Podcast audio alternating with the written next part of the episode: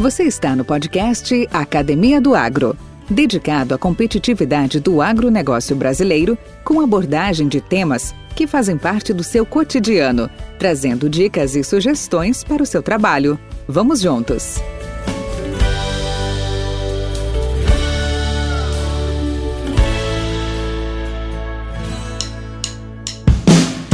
Profissional gabaritado e expert no assunto de desenvolvimento de softwares e sistemas, conversaremos com Antônio Lopes, diretor da Infogestão e da AgroBI no Rio Grande do Sul. Ele irá nos explicar como a inteligência de negócios, ou BI, aplicada ao mercado do agro, o faz crescer e como a estratégia e a agilidade na tomada de decisão é o pilar para que isso aconteça. Além da sua história e rica trajetória profissional, ele nos auxiliará a responder e entender algumas questões, como quais os setores mais críticos dentro do agronegócio que necessitam de atenção, como a gestão do agronegócio pode ser modernizada para minimizar esses impactos. Quais análises devem ser feitas para tomar as decisões corretas e de forma estratégica? Como a tomada de decisão rápida pode ser fator decisivo para a permanência do agronegócio no mercado. Sou Valdir Franzini, apresentador do podcast Academia do Agro, sempre contigo todas as terças-feiras com um novo episódio e um novo convidado, abordando histórias, tecnologias e negócios no mercado agropecuário brasileiro. Vamos lá? Podcast Academia do Agro. Olá, Antônio Lopes. Bem-vindo à Academia do Agro podcast voltado e dedicado à competitividade do agronegócio. Com muita satisfação o recebo aqui nesta arena e espero que você esteja também bastante é, entusiasmado aí por esse bate-papo, como eu, tá? Porque é uma área é, que eu sei que nós vamos explorar ainda de, é, de, grande, de grande presença no, na, na comunidade atual, né, na, na, nos dias atuais, que é a tal de conectividade, mas uh, ainda há muito desconhecimento, ainda há muitas informações a serem uh, capturadas né, pelos uh, ouvintes, pelos produtores, pelos empresários, agroindústrias, no sentido aí no que nós chamamos sempre de BI ou inteligência de negócio. Bem-vindo, Antônio. Muito obrigado, muito bom dia, seu Valdir uma satisfação enorme estar aqui contigo, né? E estamos aí para debater um pouquinho, né? Colocar um pouquinho da nossa experiência aí também na e falar um pouquinho da nossa jornada, né? Dentro da, do agro e da, da tecnologia aí. Bacana, bacana, Antônio. Para começar, como já é, é, é de praxe no, no, nosso podcast, conta um pouco de você, de onde você veio, uh, a família, suas origens e uh, um pouco da sua caminhada até chegar à sua, ao início da sua vida profissional. Perfeito. Vamos lá então. São já 22 anos trabalhando em TI, né? Em tecnologia da informação, mas vamos tentar dar uma resumida aí, porque tem algumas histórias boas aí no, no meio do caminho também. Bom, então hoje eu sou, né, sou pai de três lindos e, e abençoados filhos aí, né?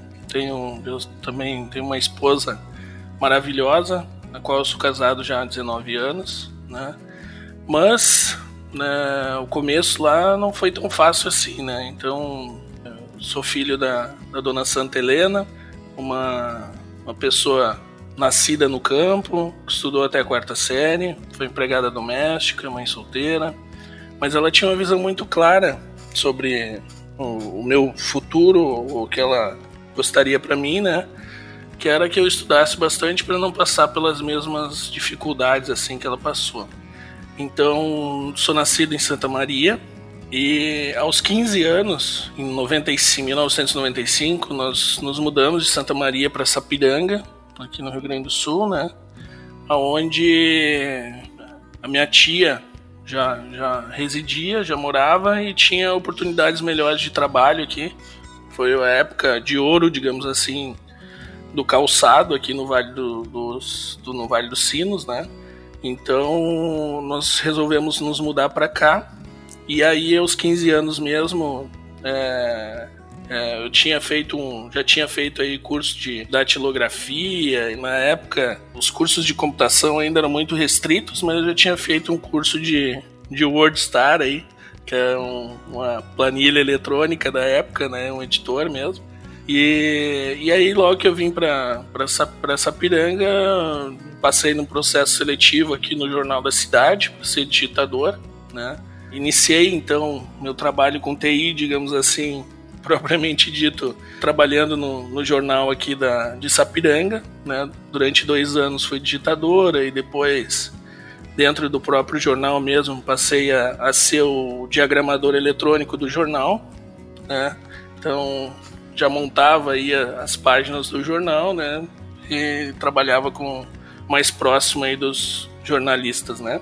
Então, em 98, acabei indo trabalhar no grupo Paquetá, né, na época que era uma das, uma das maiores indústrias calçadistas do Brasil, né, tinha mais de 5 mil colaboradores, todo mundo na cidade ou trabalhava ou tinha algum tipo de relacionamento com, com a Paquetá, e lá tinha um setor de TI que tinha programação, né, na verdade não era TI que se chamava antes, era CPD, né, então, mas já tinha programação lá, e aí atraído por isso, né, fui trabalhar na, na Paquetá sem nenhuma possibilidade ou visibilidade ainda de ir para o setor de informática, mas é, era meu desejo já, né, entrar para a área de, de, informática. E aí, logo que, que eu é, passei no vestibular, foi em 98, uns meses depois, é, acabei ganhando aí a tão sonhada vaga, né, para para trabalhar na TI, ganhei um convite lá para trabalhar, para sair da produção, porque na verdade eu fui para trabalhar na produção mesmo. E aí então ganhei essa oportunidade de ir para TI, e aí na sequência já foi, né, já ganhei um curso de programação e aí fiquei lá na Paquetá até 2003, né, como funcionário. Então depois de depois desse desse período aí, fui já trabalhar em consultoria, então consultoria de TI mesmo, né? Né? Fui trabalhar numa consultoria ligada ao agro em 2003. Na época eu já estava fazendo implantação aí de sistemas, comecei fazendo né, implantação de RP. E aí foi a primeira, o primeiro contato que eu tive com o agronegócio, né? Então, implantando um sistema numa, numa cooperativa aqui do Rio Grande do Sul. E, e ali foi o primeiro contato que eu tive já com, com o agro. Fiquei nessa empresa até 2005, quando aí eu tive um, um estalo, digamos assim, um insight, né? E aí resolvi que eu, eu conhecia bastante já da, da questão de processos, de RP, e resolvi que eu ia desenvolver o meu RP. Então, em 2005 eu, eu resolvi abrir a, a Business Tech e, e comecei a fazer o desenvolvimento do, do meu próprio RP na época, né? Fiquei ali um, alguns meses, né, um meio ano trabalhando sozinho. Aí depois começaram a surgir os primeiros clientes e aí comecei a montar a equipe já, né? Então tive esse, esse período aí de 2005 a 2009, digamos assim, né? Esse período de desenvolvimento desses sistemas, montando a equipe. É, e já é, nessa época aí eu sempre privilegiei, digamos assim, mesmo iniciando a empresa, privilegiei pela contratação de pessoas é, mais humildes, né, que, que tinham interesse em aprender programação, né, e que tinham de certa forma habilidade. Então aí eu comecei a, a mesclar a equipe, né. Então tinha gente muito experiente e pessoas completamente cruas assim que eu peguei para fazer a formação também na, na área de, de, programação aí. E foi um período de aprendizado muito sofrido, né? Como é todo começo de empresa. Não tem bala de prata, digamos assim, então se não tem recursos, né? O negócio é sofrido mesmo. E eu acho que tem que ser assim, né? Porque isso faz parte do teu crescimento, do teu, da tua e da tua teu, do teu aprendizado, né? Então aí até 2005 em até 2009 em Sapiranga ainda. E em 2009 surgiu um grande contrato aqui pra gente, né? Como eu trabalhava com implantação de RPs, eu tinha, é, né, tinha conhecido algumas pessoas aí. E aí me chamaram para fazer um trabalho de três meses em São Paulo, na construtora do senhor Norberto Odebrecht. E aí fui para lá em 2009 para fazer esse trabalho de, de três meses aí e acabei ficando sete anos. Então foi, foi um período muito bacana, onde tive muito aprendizado. Na época que eu entrei, a empresa tinha acabado de, de, de adquirir um RP de, da Oracle na época e a operação era uma operação muito complexa porque a Odebrecht estava em 21 países do globo e tínhamos que fazer essa, essa virada aí de sistema né, nesse em todas em todas essas esses sites aí, né? Então era um mega projeto de cinco anos. Aí eu fui deslocado para a equipe de, de sistemas especialistas, né, que a gente chamava, que era a parte de sistemas de engenharia mesmo. E aí, nesse esse período foi um período de crescimento profissional muito grande, período de aprendizado muito bom, pois aí eu tive, tive a oportunidade né, de trabalhar com mentes brilhantes mesmo aí dentro da, não só né, dentro da, da informática, mas dentro da, da engenharia aí nas suas mais diversas disciplinas. É, era a época também da pré-copa, digamos assim, então tinha muitas obras acontecendo no Brasil, né, na América aqui do Sul também. Aí no caso em função desse, desse mega projeto, tive a oportunidade de viajar aqui alguns países, né, da América do Sul, praticamente todos, em Angola, também tive uma experiência boa lá. E foi um período de muito, muito aprendizado, assim. Né, isso em 2000, de 2009 a 2016 ali, praticamente, tá? E aí foi quando eu resolvi, 2016, eh, a gente resolveu voltar aí para o Rio Grande do Sul, fortalecer a operação aqui, né, que a gente estava bastante dependente aí da, da, da Odebrecht.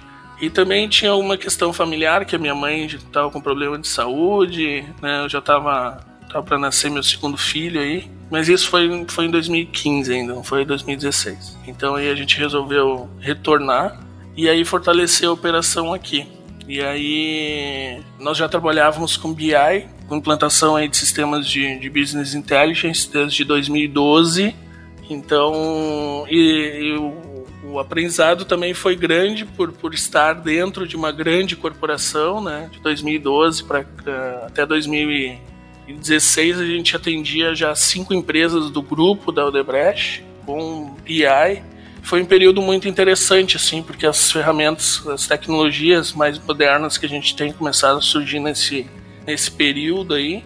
A empresa era descentralizada, então cada negócio, cada empresa é, escolhia a sua tecnologia e foi um período muito bacana, assim, também de, de aprendizado nessa com implantação, digamos assim, e uso de, de BI aí para os negócios. Fechando esse parênteses, retornamos aí, retornei para o Rio Grande do Sul, né? Então, em 2017, aí começou o AgroBI, que hoje é uma, uma plataforma aí, não só de business intelligence, mas uma, uma plataforma colaborativa também, que atende aí de grandes cooperativas, cerealistas, produtores, né? Não só aqui no Rio Grande do Sul, mas graças a Deus aí Brasil afora.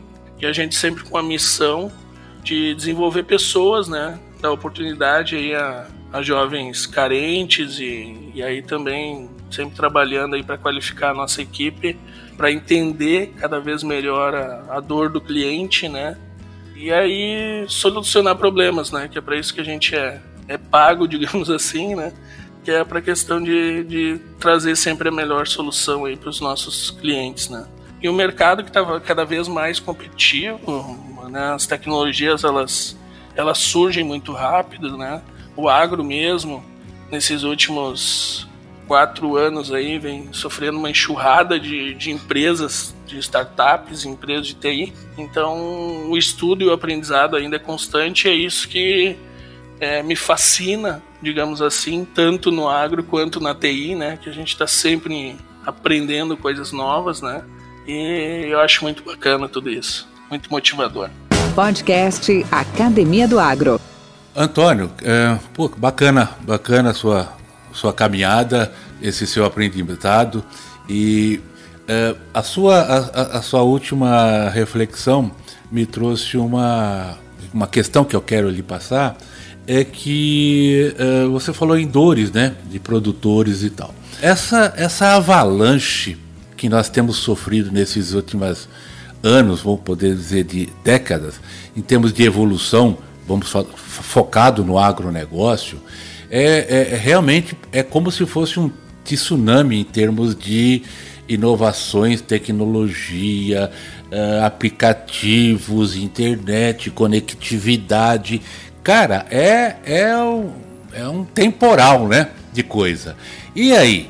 Produtores um pouco mais tradicionais, apesar que tem as, suas, as novas gerações chegando aí com força também, se preparando para isso.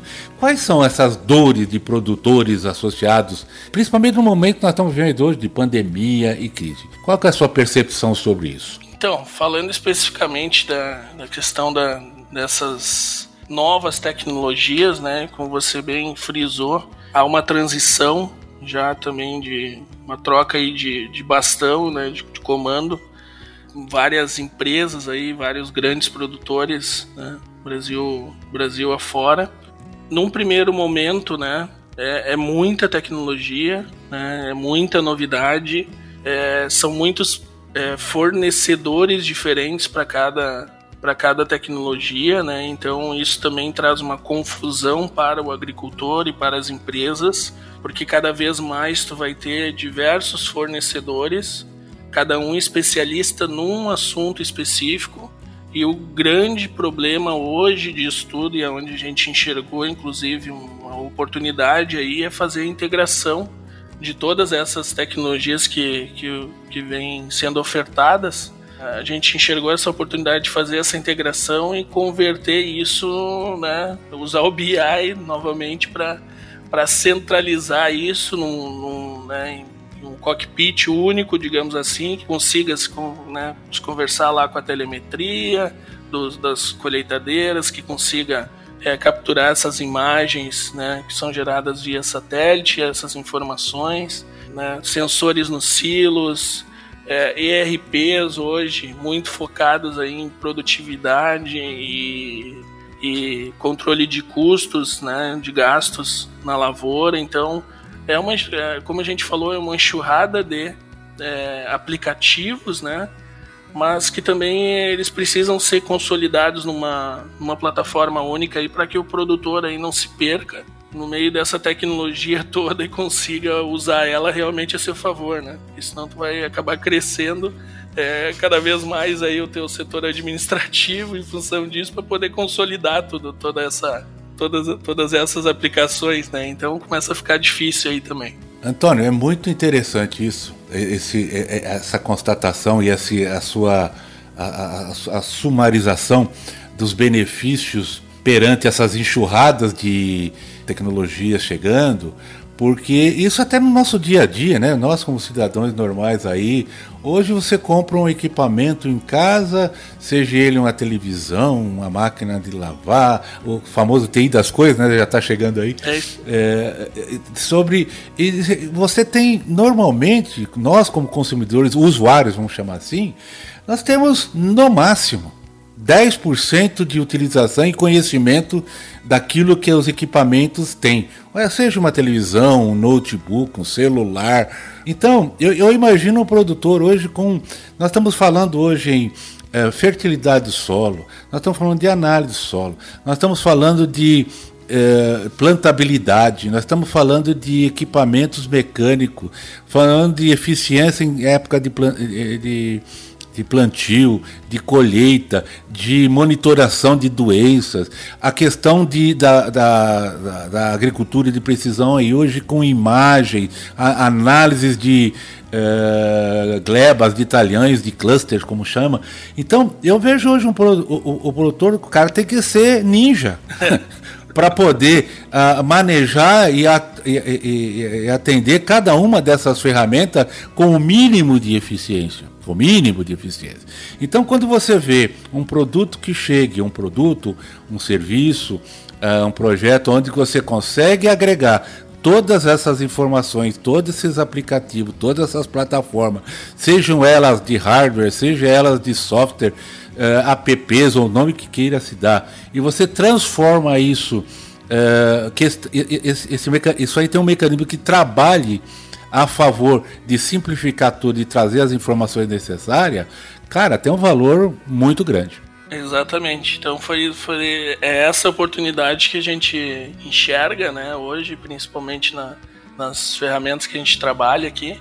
Então, porque um dos propósitos do BI é fazer essa integração, né, de várias plataformas aí, de várias origens de informação que a gente chama, um app é uma origem, um sistema é, um RP é uma outra origem, né? Daqui a pouco o sistema lá de plantio é uma outra origem, então o BI tem essa essa essa esse fundamento, habilidade, né? habilidade uhum. de consolidar todas essas é, essas informações numa base só, né? E sejam essas informações vindo de hardware ou software, como tu bem mencionou, né? Que é legal. E, e, e Antônio, quais são hoje os setores mais críticos dentro do agronegócio que necessitam de atenção na sua visão? Pois é, é dentro de né, cooperativas, os produtores, né? Então, o que, que a gente vê aqui, né? A questão de logística, né? Uma época aí pós-pandemia, a gente, a gente sabe que a, que a logística ela, ela sofreu e está sofrendo bastante. Né? A questão da própria mão de obra, também, né? Os safristas aí, então é uma, uma época complicada. E a questão de gerenciar cada vez melhor o seu estoque, né? Então são esses setores aí, digamos assim, que a gente enxerga que, que necessitam de maior atenção, né? E, e também de uma gestão cada vez mais próxima, mais fina, digamos assim, nessas áreas, porque com certeza foram as mais impactadas aí pela, pela pandemia, né? Graças a Deus a nossa produtividade ela tem muito que melhorar ainda, mas a gente não teve problemas, digamos assim, com a produção da, né, da soja, do trigo, do milho, enfim. O problema maior foi tá sendo escoar a produção hoje, né? Então, é, né, nesses aspectos, nesses setores aí que a gente vê que hoje são, são mais delicados, né? É verdade. Antônio, e nesse né, nesses setores mais críticos, talvez possa contribuir ou, ou complementar. Os sistemas hoje estão preparados, por exemplo, para trabalhar com a área de comercialização de, das commodities, dos insumos, dos produtos agropecuários, por exemplo, você, é, os trabalhos que você tem é, desenvolvido junto a cooperativas, revendas ou, ou agroindústria já contemplam essa questão, por exemplo, de barter, de venda futura, uh, questão de de, estoque, sem dúvida nenhuma, né? Vai ter entrada, saída, aquela coisa controlar as perdas, né? Que é natural também quando você fala em, em produtos de origem vegetal. E há, há essa, já, já há essa, a, moni, a, como chama, vamos chamar essa, esse monitoramento já se consegue capturar dessas bases informações para auxiliar na gestão? Com certeza, né? Então, quando a gente está falando principalmente da nossa, da nossa ferramenta que é o AgroBI, a gente tem hoje dentro do, do AgroBI, a gente tem 21 módulos diferentes, né?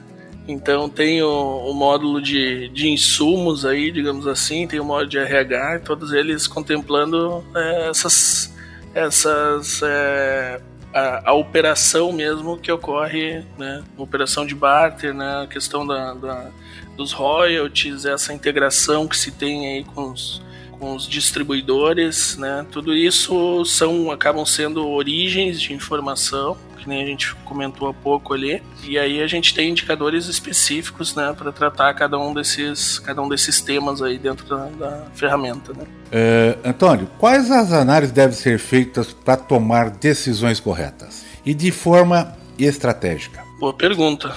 É sempre um desafio, né? Porque, ok, a gente tem as análises mais comuns, assim, de mercado, né? Mas também hoje nessa transição aí a gente enxerga durante esse período de transição aí de comando que a gente está falando dentro dessa enxurrada de, de tecnologia que está chegando ao campo aí tu tem cada vez é, cada tecnologia que chega para ti que tu vai aplicar no, no, no, campo aí tu tem que tomar cuidado com alguns né algumas situações novas que estão surgindo em função dessa implantação dessa tecnologia né Então, mas tem uma máxima do, do Peter Drucker aí na administração, né, que é sempre utilizado, que o que tu não consegue medir não, não se pode gerenciar. Então, existem várias ferramentas estratégicas, né, integradas aí que tu pode fazer aplicação no, na gestão do negócio mesmo, né? E aí os e também os indicadores do, né, do, dos teus sistemas, né, seja né, o teu sistema de gestão e, e, o BI mesmo deve ser sempre coerente com o objetivo da empresa, né? Esse é o principal ponto que a gente vê de, de que os indicadores têm que fazer sentido com o planejamento estratégico, né? e tem que estar integrados, né? Então essas são as, uh, né, as principais ferramentas que a gente tem aí para poder apoiar, digamos assim, a gestão dos mais eficiente dos negócios. Né? Você, você citou planejamento estratégico, você citou Peter Drucker, Drucker se você citou, tudo sem dúvida é fato notório, o que, o, que, o que não pode ser medido não tem como ser gerenciado. Agora, eu fico pensando da seguinte forma, Antônio. E nas minhas andanças, nas minhas consultorias, nos meus contatos com vários colegas, clientes, produtores, principalmente na, no setor comercial, tipo revenda, distribuidor, cooperativa, cara, existe muita vontade, existe muita iniciativas, e eu sempre brinco, muitas iniciativas e poucas acabativas. E aonde surge isso? Da onde surge isso? Surge principalmente de, um, de uma falta de planejamento, tá? E quando eu falo falta, não quer dizer que não é feito alguma coisa, mas assim, incipiente, imperfeito. E trabalha-se muito mais, como diz aqui na roça, da mão para a boca. Ou seja, falar em planejamento estratégico a longo prazo, a médio prazo, dois, três anos de visão, ainda é um pouco distante para um público que eu chamo de pequeno porte. Tá? Pequenas empresas, pequenas agroindústrias ou mesmo pequenos produtores. Como você refletiria sobre uma tomada de decisão rápida pode ser fator decisivo para a permanência deste negócio no agro ou do agronegócio neste mercado. Olhando, inclusive, que o agronegócio está crescendo a, a passos largos. É, bom, a questão da, da tomada de decisão rápida, né? Indiscutivelmente a gente sabe aí que a tecnologia é chave para manter o negócio competitivo, né?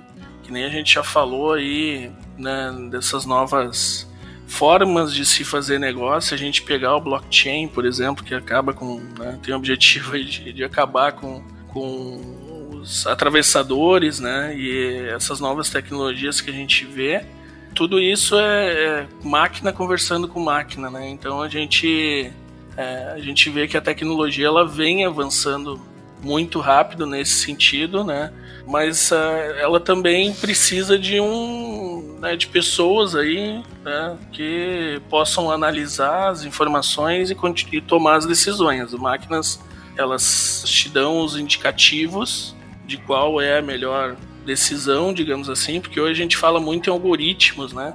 Então Isso, a gente verdade. tem algoritmos preditivos, que é o que a gente usa aqui, a gente tem robôs para monitoramento de preços de concorrência, para buscar royalties aí, né, de fornecedores, né, inteligência artificial, né, rolando solta, começando a rolar solta aí dentro das, das aplicações, então são ferramentas cada vez mais inteligentes, né, mas que no, no meu ponto de vista aqui liberam hoje tempo das pessoas que ficavam lá coletando as informações libera o tempo dessas pessoas para que elas possam analisar a informação né, e tomar essa decisão de uma forma mais rápida. Então eu prefiro enxergar a tecnologia desse, desse ponto de vista aí, que ela é um acelerador né, de consolidação das informações para que tu possa analisar de uma forma mais rápida, né? E aí assim tomar essas decisões mais rápidas também. Podcast Academia do Agro. Antônio, isso quando a gente fala nessas soluções e nessas possibilidades de integrar e concentrar de uma forma rápida, de uma forma update, né, de momento mesmo, te pergunto, como que funciona, por exemplo, dentro do, do AgroBI, a questão de atualização desses, desses processos, desses, desses mecanismos de, de captura e de atualização e de transmissão de informação em tempo hábil uh, ao longo do tempo. O que eu quero dizer, resumindo, esses produtos, ao serem instalados, eles têm um tempo de obsolescência ou requer uma atualização constante e como que isso é feito, por exemplo, na, nos produtos, serviços da AgroBI? Então, é, a questão que você comentou do tempo de, de atualização, a frequência de atualização, aí cada negócio, né, ou cada setor ele tem uma necessidade diferente, né? Então vamos pegar lá, por exemplo, na época de colheita, a gente precisa de uma informação praticamente em tempo real.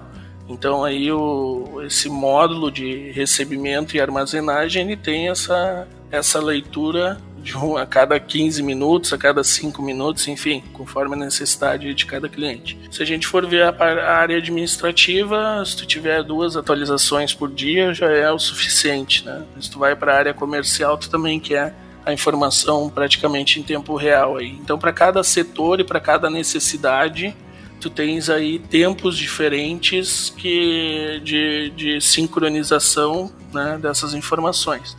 Então, normalmente é um ambiente, tecnicamente falando, é, é uma situação complexa, mas essas ferramentas que a gente está comentando aí, elas vêm para tornar o, o, difícil fácil, né? Então, na Perfeito. verdade, o difícil é fazer o fácil. Essa que é, que é, é fazer com que fique fácil, fazer com que fique é, amigável, digamos assim, para o usuário final lá, né? Então, para isso que a gente é, é, nisso que a gente se concentra, né, para tirar o tecniquez do, do meio do caminho e, e, deixar o dia a dia, digamos assim, cada vez mais tranquilo, né, mais amigável mesmo. Entendi. Antônio, na sua trajetória profissional e agora atualmente nessa etapa hoje da, do AgroBI e do Infogestão, em que momento que você se sentiu aquado ou, como a gente fala, fora dos trilhos? meio, meio sem rumo. Mas o principal, o que, que você fez para superar esses momentos? Pode compartilhar com a gente? É, acuado, né? Esse ano ele foi um ano difícil, foi um ano de reflexão, né? Sem rumo, a, a, dúvida, digamos assim, ela é constante na nossa cabeça, de várias ações assim que a gente vai vai tomando, né, e da definição, parte lá da definição da estratégia, mas eu nunca me senti sem rumo. A gente sempre a gente sempre teve uma visão bem clara aqui do que, que a gente quer, onde que a gente quer chegar, como é que o produto deve evoluir, a empresa deve andar. Mas uh, esse, com certeza, foi o ano mais desafiador aí, né? Um dos anos mais desafiadores que a gente teve.